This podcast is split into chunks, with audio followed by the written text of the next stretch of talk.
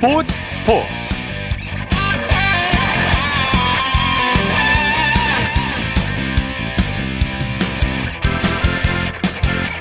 여러분 안녕하십니까? 아나운서 이창진입니다. 한국 여자 배드민턴이 중국을 꺾고 12년 만에 세계 정상을 차지했습니다. 오늘 태국 방콕에서 열린 2022 세계 여자 단체 배드민턴 선수권 대회 결승에서 한국 대표팀은 중국을 3대 2로 꺾고 우승을 차지했는데요. 절대 강자인 중국을 상대로 무려 7시간이나 혈투를 펼쳤습니다. 끝까지 포기하지 않고 똘똘 뭉쳐서 극적인 승리를 따냈는데요.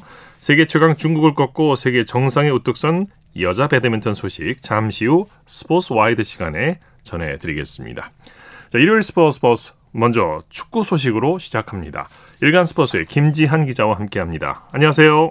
네, 안녕하세요. 자, 토트넘의 손흥민 선수 이 시간 현재 번리와 경기를 치르고 있죠? 네, 토트넘 하스퍼가 조금 전 저녁 8시부터 영국 런던 토트넘 하스퍼 스타디움에서 2022-2022 시즌 프리미어리그 37라운드 경기를 치르고 있습니다. 네. 번니와 현재 홈 경기를 갖고 있는데요. 전반 추가 시간에 토트넘이 VAR 끝에 얻어낸 어, 페널티킥을 해리케인 선수가 성공을 시키면서 1대 0으로 토트넘이 리드해 가고 있고요. 네. 현재 후반 초반이 어, 경기가 지금 진행되고 있습니다. 네. 손흥민 선수의 움직임은 어떤가요?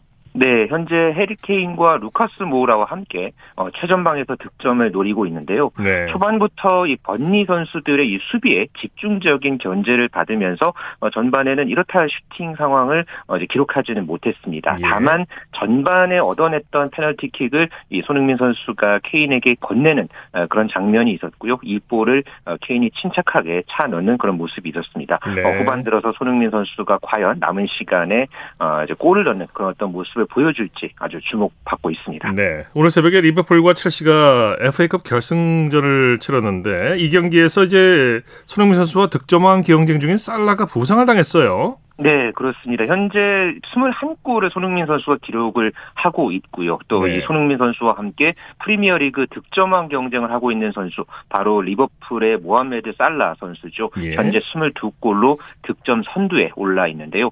그러나 살라가 오늘 새벽에 영국 런던에서 열린 잉글랜드 FA컵 첼시와의 결승전 도중에 전반 33분에 교체 아웃됐습니다. 네. 아, 부상 부위와 관련해서 뭐 어떤 이제 매체에서는 오른쪽 무릎이다 이렇게 전해하기도 했고 또 어떤 쪽에서는 뭐 사타구니 쪽이다 이렇게 보도를 했습니다만은 어쨌든 살라 선수가 남아 있는 이 프리미어리그 두 경기 가운데 결정하는 경기가 생기게 된다면 네. 예, 손흥민 선수 입장에서는 추격의 여지가 더욱더 어, 그렇죠. 커지게 됩니다. 그만큼 이 살라의 이 부상 경과 어, 이제 앞으로의 이 상황에 따라서 이 득점왕 경쟁에 네. 커다란 변수로 작용할 전망입니다. 자, 오늘 번리와의 경기 외에 이제 한 경기만 리그 경기가 남아 있는데 네. 자, 토트넘 입장에서 오늘 경기 아주 중요한 경기가 되겠어요. 네, 현재 토트넘이 아스널과 또 이렇게 4위 경쟁을 하고 있죠. 프리미어 리그에서 4위는 다음 시즌 유럽 챔피언스 리그 출전이 가능한 이 마지노선이기 때문에 매우 중요합니다. 현재 네. 아스널이 승점 66점 그리고 토트넘이 65점을 기록을 하고 있는데요. 토트넘이 이 리드를 잘 지켜내면서 승리를 거두게 된다면 아, 이제 승점 68점으로 어 4위로 올라서게 됩니다. 네. 아스널은 이제 화요일 새벽에 뉴캐슬과 37라운드 경기를 치르 고요.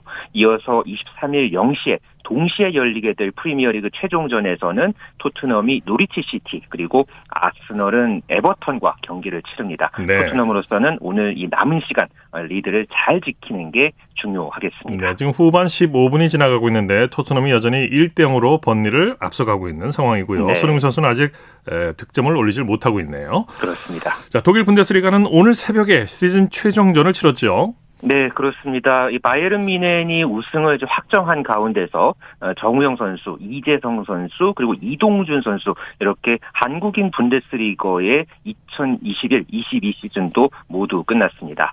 프라이부르크의 정우영 선수 아, 선발로만 22경기에 출전하면서 이번 시즌 아, 총 31경기에서 5골 2개의 도움을 기록을 했고요. 네. 또 이재성 선수 같은 경우에는 올 시즌 이 마인츠에서 예, 분데스리가 1부 리 그에 올라서면서 27개 경기에 출전해서 4골 3개 도움을 기록을 했습니다. 네. 또 헤르타 베를린의 이동준 선수 어, 시즌 막판에 부상이 어, 있긴 했었습니다만은 4경기에 출전하면서 또 다음 시즌에 대한 또 전망을 또 이제 미래를 기약하는 그런 모습을 보여줬습니다. 네, 이재성 선수는 부상을 털고 복귀전을 치렀는데 복귀하자마자 또 부상을 당했다고요? 아, 좀 안타까운 소식이었는데요. 이 프랑크푸르트와의 경기에서 이재성 선수 2대2로 팽팽하게 맞서 있던 후반 25분에 이 마르쿠스 잉바르트센을 대신해서 경기장에 투입이 됐습니다. 네. 그런데 투입된 지 7분 만에 다시 이 무릎에 불편함을 느끼면서 결국 폴 레벨과 교체 아웃됐는데요.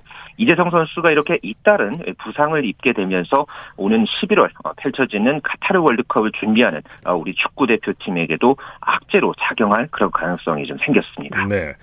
자, 황희서 선수가 소속돼 있는 프랑스 보르도는 다음 시즌 2부 강등이 가능성이 커진 상태죠. 네, 이 보르도가 우리 시각 오늘 새벽에 이 프랑스 보르도에서 열린 프랑스 리그앙 FC 로리앙과의 37라운드 경기에서 0대 0으로 무승부로 경기를 마쳤습니다. 네. 이렇게 되면서 리그 최하위인 20위를 벗어나지 못했는데요.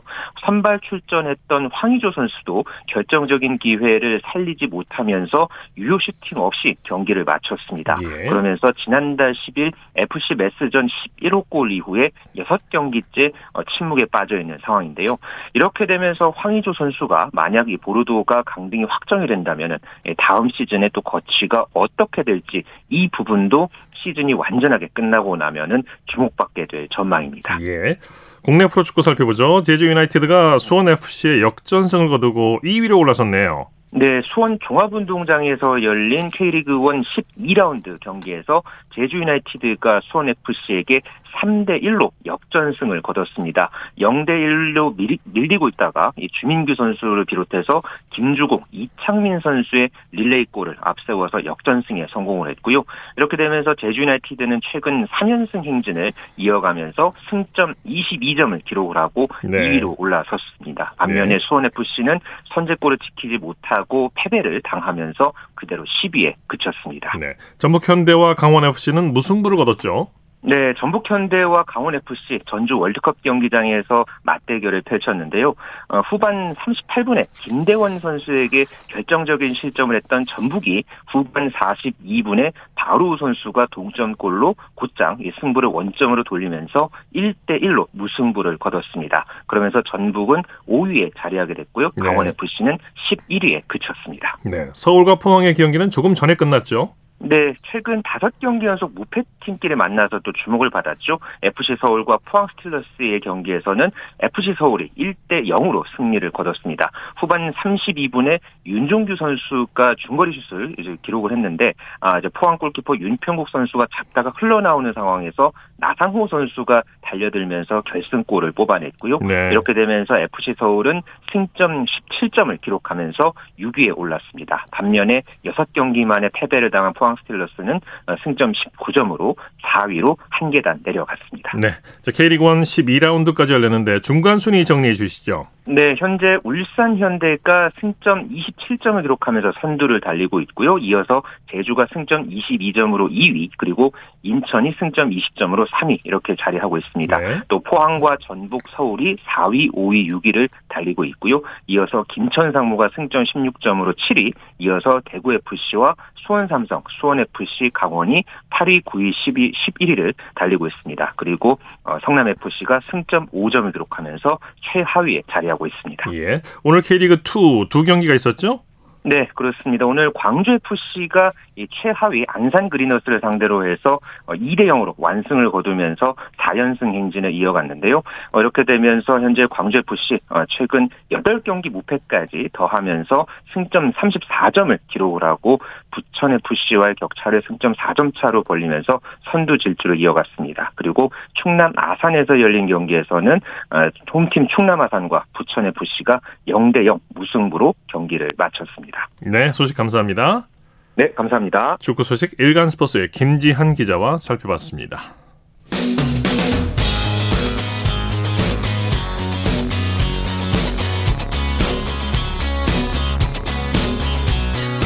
따뜻한 비판이 있습니다. 냉철한 분석이 있습니다. 스포츠 스포츠 일요일 스포츠 스포츠 생방송으로 함께하고 계십니다. 9시 30분 지나고 있습니다. 이어서 프로야구 소식입니다. 스포티비 뉴스의 김태우 기자와 함께합니다. 안녕하세요. 네, 안녕하세요. 자, 프로야구 인기가 이제 갈수록 높아지고 있는데 오늘 경기장 분위기는 어땠나요? 프로야구 인기가 많이 사그라들었다 이런 우려도 있었는데 너무 지나치게 걱정했다는 것이 조금씩 증명되고 있습니다. 예. 날이 따뜻해지고 코로나19 방역도 좀 완화됐고요. 순위 싸움도 점화됨에 따라서 야구장의 관중석이 빠르게 차고 있습니다. 네. LG와 기아가 맞붙은 잠실은 어제와 오늘 모두 2만 3천 명 이상의 관중이 입장을 했고요. 나머지 구장들도 다 만 명 이상의 관중분들이 들어오면서 흥행 가능성을 엿봤습니다. 네. 선수들이 좋은 경기력을 보여준다면 팬들의 마음도 더 빠르게 돌아서실 것으로 보입니다. 예. 자, 한화가 드디어 9연패의 늪에서 벗어났네요. 9연패 늪에 빠져 있었던 한화가 오늘 대전에서 롯데를 8대 4로 꺾고 감격적인 연패 탈출에 성공했습니다. 예. 경기 초반부터 상대 선발인 박세웅 선수를 두들기면서 앞서 나가기 시작했고요. 항상 약점이 있었던 경기 중반 힘싸움에서 오늘은 이겼습니다. 네. 5회 1사에 터진 정은원 선수의 말로 홈런이 결정적이었고요. 리드를 잡은 상황에서 필승조까지 힘을 내면서 최근 기세가 좋은 롯데를 눌렀습니다. 네. 한화 타선이 제대로 터졌어요. 맞습니다. 한화가 배수의 진을 치고 나온 가운데 홈런이 경기를 수월하게 풀어나가는 원동력이 됐습니다. 1회 시작부터 터크먼 선수의 홈런이 나오면서 뭔가 더가웃 분위기를 밝게 만들어갈 수 있었고요. 예. 3대 3으로 맞선 5회 1사 말루에서 터져 나온 정은원 선수의 역전 말루 홈런이 오늘 경기의 하이라이트였습니다. 네. 하나는 오늘 롯데보다 적은 8안타를 기록했지만 이 말루포에 힘입어 짜릿한 역전승을 거두고 연패에서 탈출할 수 있었습니다. 네. 자, NC는 단독 선두 SSG를 상대로 짜릿한 역전승을 거뒀네요. 대전에서는 한화가 힘을 냈고 인천에서는 NC가 힘을 냈습니다. 선두 SSG를 상대로 8대 7 역시 역전승을 거뒀는데요. 사실 경기 중반까지만 해도 패색이 짙은 경기였습니다. 네. 7회까지 1대 5로 뒤져 있었는데 8회부터 SSG 불펜을 공략해서 3회를 석점을 얻어서 턱밑까지 추격하더니 9회 대거 4득점으로 전세를 뒤집었습니다. 무사 1, 2루에서 손아섭 선수의 동점 적시타, 이명기 선수의 역전 적시 2루타, 박민우 선수의 적시타 등 안타가 쉼없이 나오면서 SSG 불펜을 무너뜨렸고요. 9회 2점을 허용하기는 했지만 한 점 리드를 끝까지 지키면서 값진 위닝 시리즈를 만들었습니다. 네. 이 잘 나가던 SSG가 최근 들어서 상승 흐름이 조금 꺾이고 있는 것 같아요. 네, 맞습니다. 정확하게 말씀을 하셨는데요. 아무래도 최정이라는 간판 선수가 부상으로 빠져 있는 타격이 좀 헐거워졌는데 최근에는 불펜이 문제를 드러내고 있습니다. 네. 오늘도 8회 이후에만 무려 7실점, 그러니까 두 이닝 동안 7실점을 하면서 무너졌는데요. 마무리 김태형 선수는 물론 주요 필승조들이 죄다 흔들리면서 이번 주에만 두 번의 충격적인 역전패를 당했습니다. 예. 전체적인 성적도 많이 떨어져 있는데요. 이제 2위 LG와의 승차가 두 경기 반으로 좁혀졌습니다. 예. 잠실구장으로 가보죠. 기아가 LG가 기아를 제압했네요. 이번 주말 3연전 최고의 하이라이트였죠. 관심을 모으는 LG와 기아의 맞대결에서는 LG가 6대 3으로 이기고 주말 3연전을 위닝 시리즈로 가져갔습니다. 네. LG는 최근 9경기에서 8승 1패라는 압도적인 성, 적을 거두면서 선두 SSG 추격에 나섰습니다. 실책으로 먼저 점수를 주기는 했지만 이재원 선수가 이틀 연속 홈런포를 가동하면서 경기를 뒤집었고요. 네. 어제와 마찬가지로 불펜 필승조가 좋은 모습을 보이면서 승리에 이를 수 있었습니다. 네, 말씀하신 대로 오늘 수훈 선수는 홈런 두 방을 날린 이재원 선수라고 할 수 있죠. 맞습니다. 이재원 선수가 어제도 어마어마한 비거리의 홈런을 때렸는데 그 예. 감이 오늘까지 이어졌습니다. 0대 1로 뒤진 4회 역전 3런 홈런을 치면서 팀에 힘을 불어넣었고요. LG는 3대 2로 쫓긴 5회 상대의 실책에 힘입어 한 점을 보태더니 6회에도 이재원 선수의 안타로 시작된 기회에서 한 점을 더 달아났습니다. 네. 큰 체구의 잠실 빅보이라고 불리는 이재원 선수는 8회에도 장쾌한 솔로 홈런을 때리면서 오늘만 4안타 4타점의 대활약을 펼쳤습니다. 네. 대구에서는 삼성 이 두산을 꺾고 4연승을 거뒀네요. 대구에서는 삼성의 상승세가 이어졌습니다. 오늘 두산을 4대 3으로 누르고 주말에 걸린 두 경기를 모두 잡았는데요. 어제도 접전이었고 오늘도 접전이었지만 승자는 모두 삼성이었습니다. 네. 삼성은 1회 구자욱 선수의 홈런, 2회 강한우 선수의 적시타, 3회 이원석 선수의 희생플라이 때 각각 한 점씩을 얻어 3대 0으로 앞서 나갔는데요. 두산이 경기 중반 맹렬하게 추격했고 급기야 8회에는 김재한 선수의 솔로포로 동점을 만들기도 했습니다. 네. 하지만 삼성이 8회 반격에서 이원석 선수의 2루타로 만든 기회에서 결승점을 결국 짜내면서 마지막에 웃을 수 있었습니다. 네. 키움과 KT는 연장까지 가는 접전을 벌였네요. 수원 경기는 오늘 조금 늦게 끝났습니다. 두 예. 팀이 연장 10일까지 가는 접전 끝에 키움이 5대 1로 이겼습니다. 두 팀이 서로 만든 기회를 서로가 살리지 못하면서 1대1로 맞선 상황에서 연장전에 돌입을 했는데요. 키움이 연장 10일에 이정우, 김혜성 선수의 안타로 만든 1, 2루 기회에서 송성문 선수가 결정적인 5월 석점 홈런을 터뜨리면서 경기의 주도권을 장악했습니다. 예. 키움은 이어 전병호 선수의 솔로 홈런까지 나오면서 5대1 승리를 확정을 지었고요. 다만 양 팀 모두 오늘 잔루가 속출하는 등 전체적으로 경기가 쉽게 풀린 건 아니어서 과제도 남겼습니다. 네. 자, 프로야구 상위권 순위 다툼이 치열해졌어요.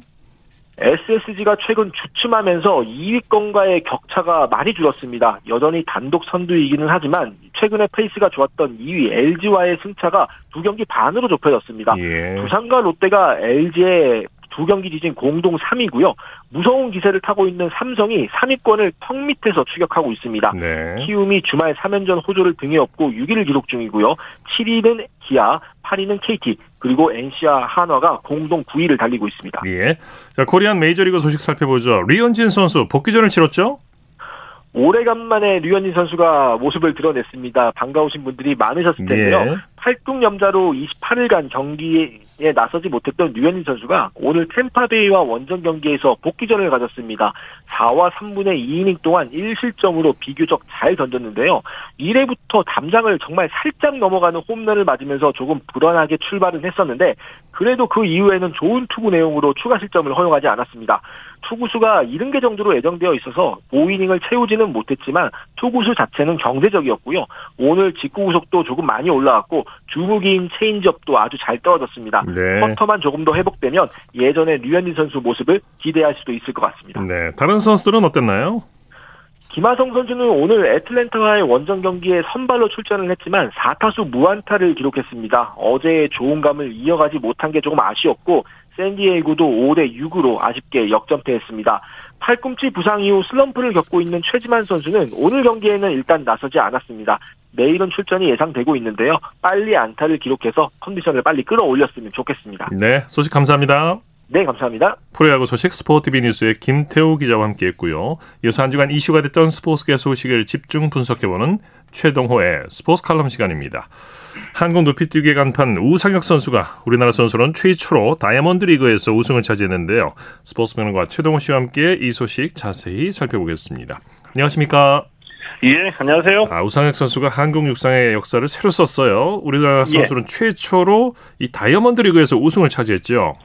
어, 예, 그랬죠. 이 우상혁 선수 언제나 유쾌한 모습이죠. 네. 어, 근데 그래서 저는 이 우상혁 선수를 예, 해피바이러스라고 좀 부르고 싶은데 해피바이러스 우상혁 선수 어제 다이아몬드 리그 개막전 남자 높이뛰기에서 우승을 차지했습니다. 네. 이 도쿄올림픽에서 공동 1위를 기록했던 이 카타르의 무타즈 에사 바심 선수 그리고 이탈리아의 장마르토 템페리 선수를 제쳤거든요. 2m 33cm를 뛰어서 이 바심 선수를 3cm 차로 제친 겁니다. 예. 우리나라 선수가 다이아몬드 리그에서 우승한 거 우상혁 선수가 최초죠. 네. 다이아몬드 리그 뭐 낯설게 느끼시는 분은 우리가 좀 낯선 예. 대회이기도 한데 우선 다이아몬드 리그가 어떤 대회인지부터 설명해 주시죠. 어, 이 다이아몬드 리그는 예, 세계 정상급 선수들만이 참가하는 대회거든요. 근데 우상혁 선수는 실외 경기, 실내 경기 모두 다 올 시즌 1위 기록을 보유한 선수이기 때문에 네. 이번 이 다이아몬드 리그에 초청 선수로 참가를 했습니다. 네. 아, 다이아몬드 리그는 1년에 14개 대회가 열리는데 마지막 14번째 대회에서는 이 상위권 선수들만이 참가해서 최종 챔피언을 가리게 되거든요. 예.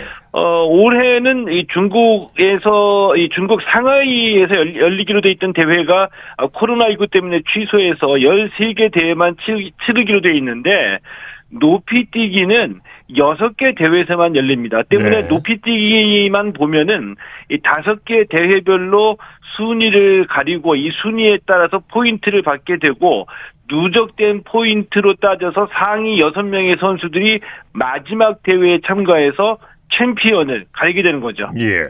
자, 우상혁 선수 이미 세계적 선수로 성장했고요. 또 1차 대회에서 우승했는데 충분히 최종 우승을 노려볼 만하죠. 어, 예, 그렇죠. 우상혁 선수 이 개막전 우승하면서 포인트 8점을 받았고요. 네. 올 시즌 실외 경기는 물론이고 실내 경기도 올 시즌 최고 기록을 보유하고 있기 때문에 뭐 충분히 아, 챔피언을 노려볼 수 있는 그런 실력입니다. 네. 어, 이번 달 21일에 영국 버밍엄에서 2차 대회가 열리는데 2차 대회에는 라이벌인 이 바신, 템베리 두 선수가 모두 다 불참하기 때문에 네. 2회 연속 우승 가능성이 크게 어, 예측이 되고 있죠. 네. 우상혁 선수 기록으로만 보더라도 올 시즌 최고인데요. 개막전에서 2m 33으로 우승했는데 에, 자신의 최고 기록에는 아직 못 미쳤죠. 어, 예, 그렇습니다. 우상혁 선수의 실외 경기 최고 기록이 2m 35cm고요. 실내 경기 최고 기록은 2m 36cm입니다. 예. 어, 이번에 그 개막전에서 우승한 기록이 2m 33cm니까 자신의 최고 기록에 2cm 미달한 거죠. 예. 어, 하지만 2m 33, 2m 33cm 자체가 올해 이 실외 경기 최고 기록이기 때문에 뭐 충분히 뭐 경쟁력을 보유하고 있는 선수라고 할 수가 있겠고요. 어, 이 다이아몬드 리그 높이뛰기에서는 아, 최종 이 챔피언에 가장 근접해 있는 선수다. 이렇게 평가할 수 있죠. 네. 오상혁 선수의 우승으로 한국 육상도 할 수 있다는 자신감을 갖게 된 게 무엇보다 가장 큰 소득이 아닐까 싶은데 그야말로 네. 한국 육상의 신기원을 마련한 거죠.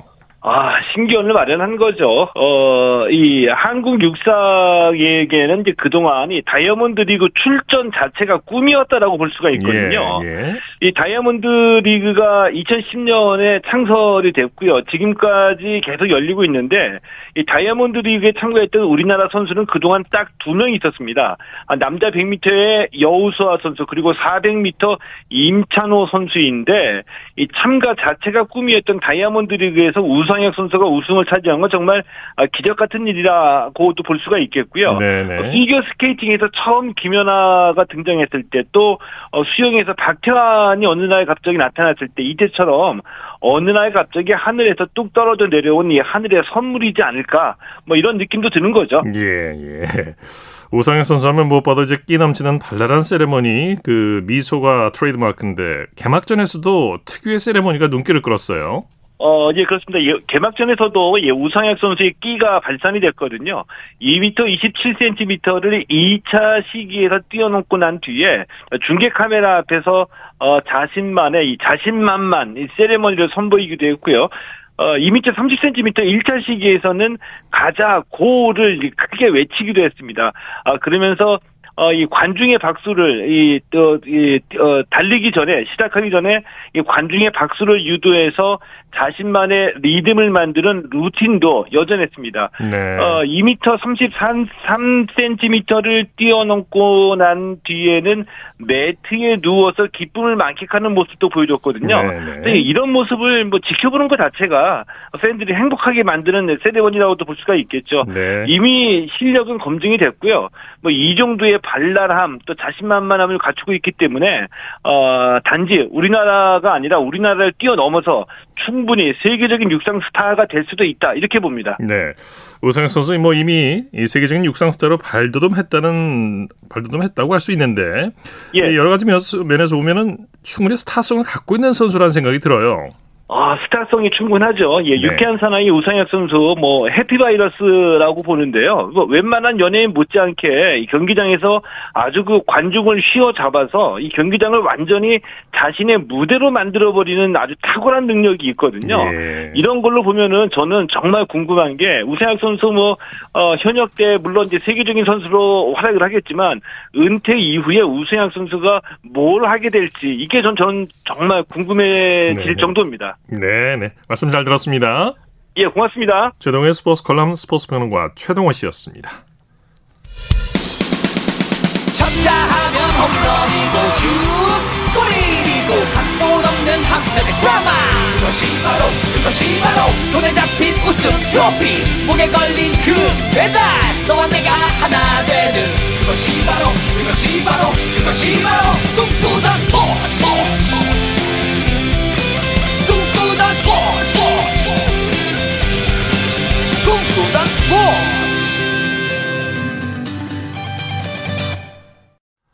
일요일 스포츠 스포츠 생방송으로 함께하고 계십니다. 9시 45분 지나고 있습니다. 이어서 다양한 종목의 스포츠 소식을 전해드리는 스포츠 와이드 시간입니다. 이혜리 리포터와 함께합니다. 어서 오십시오. 네, 안녕하세요. 자, 오프닝에서 말씀을 드렸는데 우리나라 여자 배드민턴 대표팀 세계 여자 단체 예, 배드민턴 선수권에서 우승을 차지했죠. 네, 우리나라 시간으로 어제 오후 태국 방콕에서 2022 세계 배드민턴 연맹 우버컵이라고 불리는 세계 여자 단체 배드민턴 선수권 결승 경기가 진행됐습니다. 이 한국 여자 대표팀은 이 대회 디펜딩 챔피언이었던 중국과 결승 경기를 펼쳤는데요. 무려 7시간 남짓 사투를 벌인 끝에 네. 우리나라 여자 대표팀 매치 스코어 3대 2로 승리를 했습니다. 예. 그러면서 12년 만에 이 대회 어, 우버컵을 또 들어 올렸는데요. 우승을 맛보기까지 결코 쉽지만은 않았습니다. 이 대회 단체전은 단식과 복식, 단식과 복식, 그리고 마지막 단식 이렇게 총 다섯 번의 경기로 진행이 되는데요. 네. 우선 단식으로 치러진 1 경기에서 여자 배드민턴 간판 안세영 선수가 중국의 천이페이와 3세트 접전 끝에 2대 1로 지면서 첫 번째 경기에서는 중국에게 리드를 내줬습니다. 하지만 이 경기에 나선 복식 이소희 신승찬조가 천칭천 자이판조에 2대 1로 역전승을 거두면서 승부의 균형을 맞췄는데요. 3경기에서는 김가은 선수가 허빙자오에게 0대 2로 패했고요. 4경기에선 복식 김혜정 공이용조가 반격에 나서면서 황둥핑 리언메이조를 2대 0으로 완파했고요. 네. 극적으로 2대 2 균형을 맞췄습니다. 네, 경기 내내 손에 땀을 주는 경기를 펼쳤는데 마지막 네. 승부사 단식에 심유진 선수가 해냈어요. 네, 심유진 선수 세계 랭킹 46인데요. 우버컵 우승 견인 역할을 톡톡히 해냈습니다. 네. 이 마지막 5경기에서는 어, 심유진 선수가 왕지위와 결, 그야말로 혈전을 벌였는데요. 심유진 선수가 7번의 듀스 접전 끝에 28대 26으로 1세트를 따냈지만 1세트와 2세트 접전으로 체력이 떨어진 중국 왕지위는 결국 심유진 선수에게 3세트를 내주면서 3대 2로 이렇게 최종 스코어 우승을 맛봤습니다. 예. 어, 결국 우리나라는 이 대회에서 12차례 우승한 동안 중국을 꺾고 12년 만에 왕자에 올랐는데요. 심유진 선수의 단식 경기만 해도 무려 1시간 26분 동안 진행이 됐습니다. 예. 어, 무엇보다 네. 우리나라는 중국과 이 대회 결승에서 여덟 번째 만났는데요. 6년 만에 다시 만났던 결승이었기 때문에 서력에 성공했습니다. 네. 특히나 12년 전 2010년 우승 주축 멤버였던 지금의 이경원, 성지현 대표팀 코치는 선수와 지도자로 모두 이 대회 우승을 경험했는데요. 우승을 확정하자 선수단이 하나로 뭉쳐서 환호하는 모습도 볼 수 있었습니다. 네. 이 심유진 선수의 우승 소감을 들어보시죠. Won by Korea for a second time.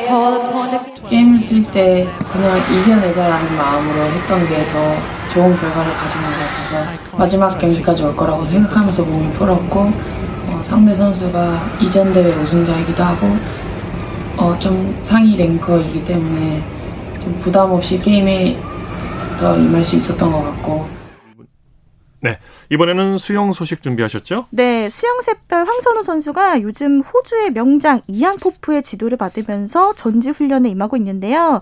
이번 전지 훈련에서 황선우 선수 자명거리와 속도를 높이기 위해서 돌핀킥 횟수를 6번으로 늘리면서 한 단계 더 성장하고 있다고 합니다. 예. 지난 10일 화요일 KBS 9시 뉴스로 들어보시죠. 세계적인 지도자의 쪽집게 과외는 역시 달랐습니다. 약점이었던 출발과 턴 구간 보완을 위한 해법은 돌핀킥 강화였습니다. 돌핀킥 횟수를 4번에서 6번으로 늘려 자명시 추진력을 더하고 있습니다. 그냥 모든 훈련을 할 때 돌핀을 6개를 차라고 하셔가지고 연습할 때도 엄청나게 힘이 빠지고 그런 부분이 되게 컸는데 3주 동안 계속 6번을 반복해서 차다 보니까 어, 자연스럽게 돌핀킥도 많이 늘은 것 같고 잘못된 터치 동작 습관도 빠르게 파악해 교정에 들어가 기록 향상이 기대됩니다. 저는 터치를 할 때 계속 머리를 드는 습관이 있어가지고 그 습관이 되게 안 좋은 거라고 많이 말씀을 해주시고 호프 코치는 황선우의 재능이 해켓에 뒤지지 않고 영법은 펠프스와 비슷하다며 기술만 제대로 익힌다면 비약적인 성장이 가능하다고 자신했습니다. 황저우 아시안게임이 연기돼 아쉽지만 황선우는 다음 달 부다페스트 세계선수권에서 도쿄올림픽 이상의 성과를 올리겠다는 각오입니다. 네, 이번에는 쇼트트랙 얘기를 해보죠. 네. 쇼트트랙 남자 국가대표팀의 KBS 해설위원으로 활동한 이정수 선수도 선발이 됐어요. 네. 이번 시즌을 어떻게 임할지 궁금하기도 한데 이정수 선수의 국가대표 선발 소감을 준비하셨다고요? 네, 이 2022 베이징 동계올림픽에서 KBS 쇼트트랙 해설위원으로 마이크를 잡았던 이정수 선수가 5년 만에 국가대표팀으로 승선했습니다. 네네. 이정수 선수는 2010년 캐나다 밴쿠버 동계올림픽에서 이관왕을 한 베테랑 선수이기도 한데요. 올해 33살, 대표팀에서는 최고참이기도 한데 어떤 각오로 이번 시즌에 임할지 지난 9일 월요일 KBS 9시 뉴스로 들어보시죠. 베이징 올림픽에서 이정수는 마이크 앞에 앉아 태극전사들을 응원했습니다. 후배들의 감동 역주를 해설한 이정수는 석 달 뒤 다시 출발대에 섰습니다. 최민정의 역전쇼처럼 엄청난 아웃코스 질주를 보이며 대표팀에 선발됐습니다. 33살, 18개월 된 한 아이의 아빠로서 달게 된 자랑스러운 태극마크였습니다. 그냥 합숙 생활을 하면서 진짜 한 달 동안 되게 열심히 했거든요. 장모님이랑 저희 아내가 많이 응원을 해줬어요. 이정수는 2010년 밴쿠버 올림픽에서 2관왕에 올랐지만 소치와 평창, 베이징까지 세 차례 연속 올림픽 대표 선발에 실패했습니다. 모두 끝났다고 했지만 동갑내기 곽윤기의 올림픽 활약이 큰 자극이 됐습니다. 쇼트트랙에서 스피드스케이트 해설위원으로 파란만장한 시간을 보낸 이정수의 목표는 마지막 올림픽을 선수로 뛰는 겁니다. 포기하지 않고 항상 꿋꿋하게 도전을 해오면은 좋은 결과가 있지 않을까. 그때는 마이크를 안 잡고 꼭 스케이트를 신고 KBS와 마주했으면 좋겠어요. 네. 여자 쇼트트랙 대표팀 최민정 선수가 4년 만에 KT 수원 KT 위즈파크를 찾아서 시구를 했죠. 네, 4년 만에 다시 마운드에 올라섰습니다. 오늘 최민정 선수, 투수 소영준 선수의 시구 지도를 받았는데요. 예. 언론에서 인터뷰를 들어보니까 연습한 만큼 안 나와서 아쉽다라는 소감 들을 수 있었고요. 특히나 최민정 선수 국가대표에 또 승선을 했습니다. 내년 3월에 서울에서 쇼트트랙 세계 선수권 열리는데요. 오랜만에 홈 경기라서 팬들 앞에서 좋은 성적을 내겠다고 각오를 밝혔습니다. 네. 스포츠와이드 이혜리 리포터와 함께했습니다. 수고했습니다. 네, 고맙습니다.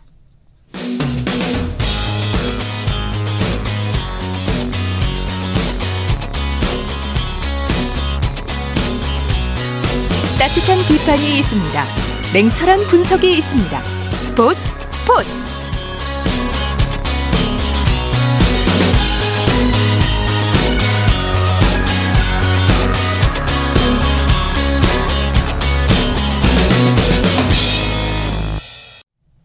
네, 이어서 프로농구 소식 살펴보겠습니다. 조현일 농구 해설위원과 함께합니다. 안녕하세요.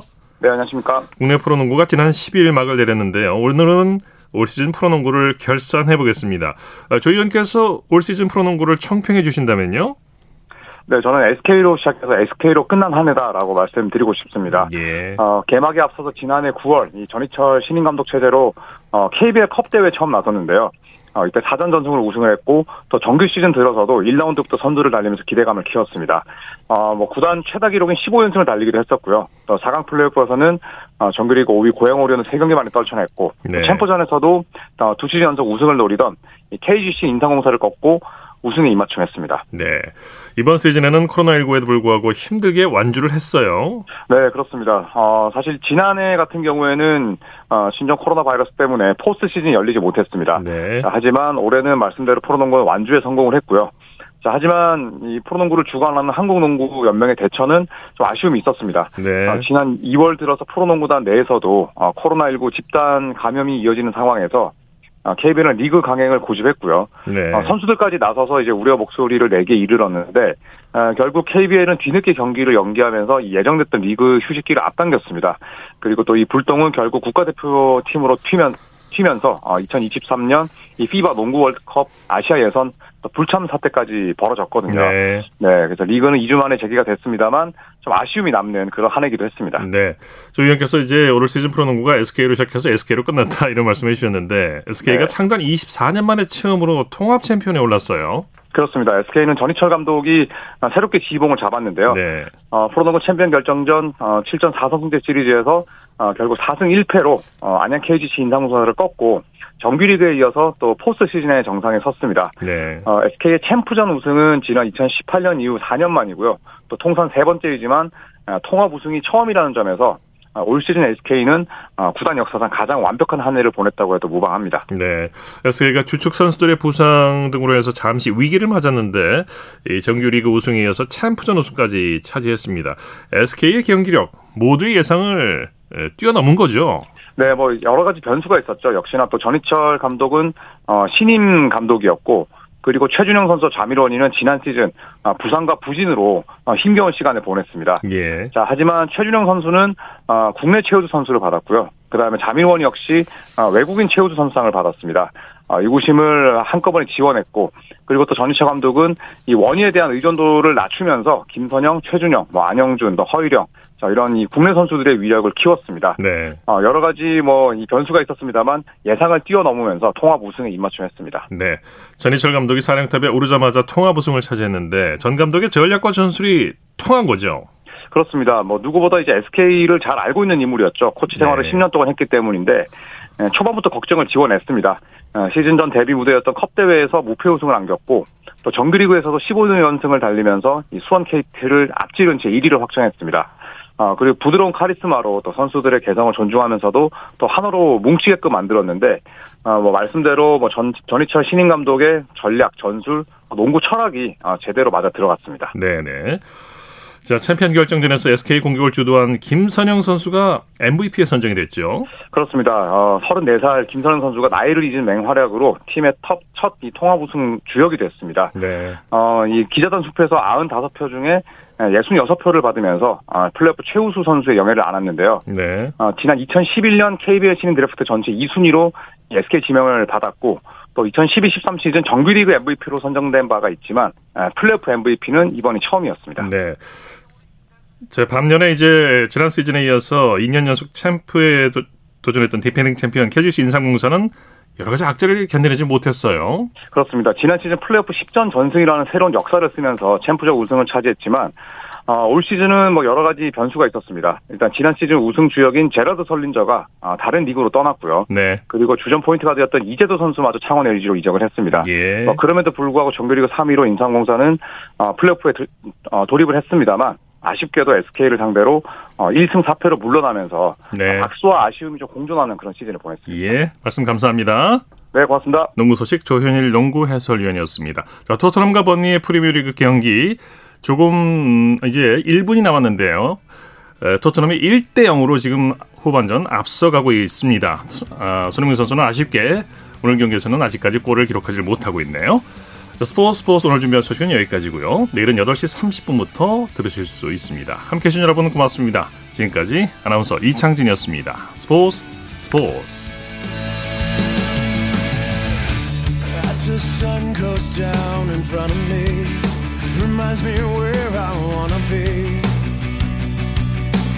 you and you alone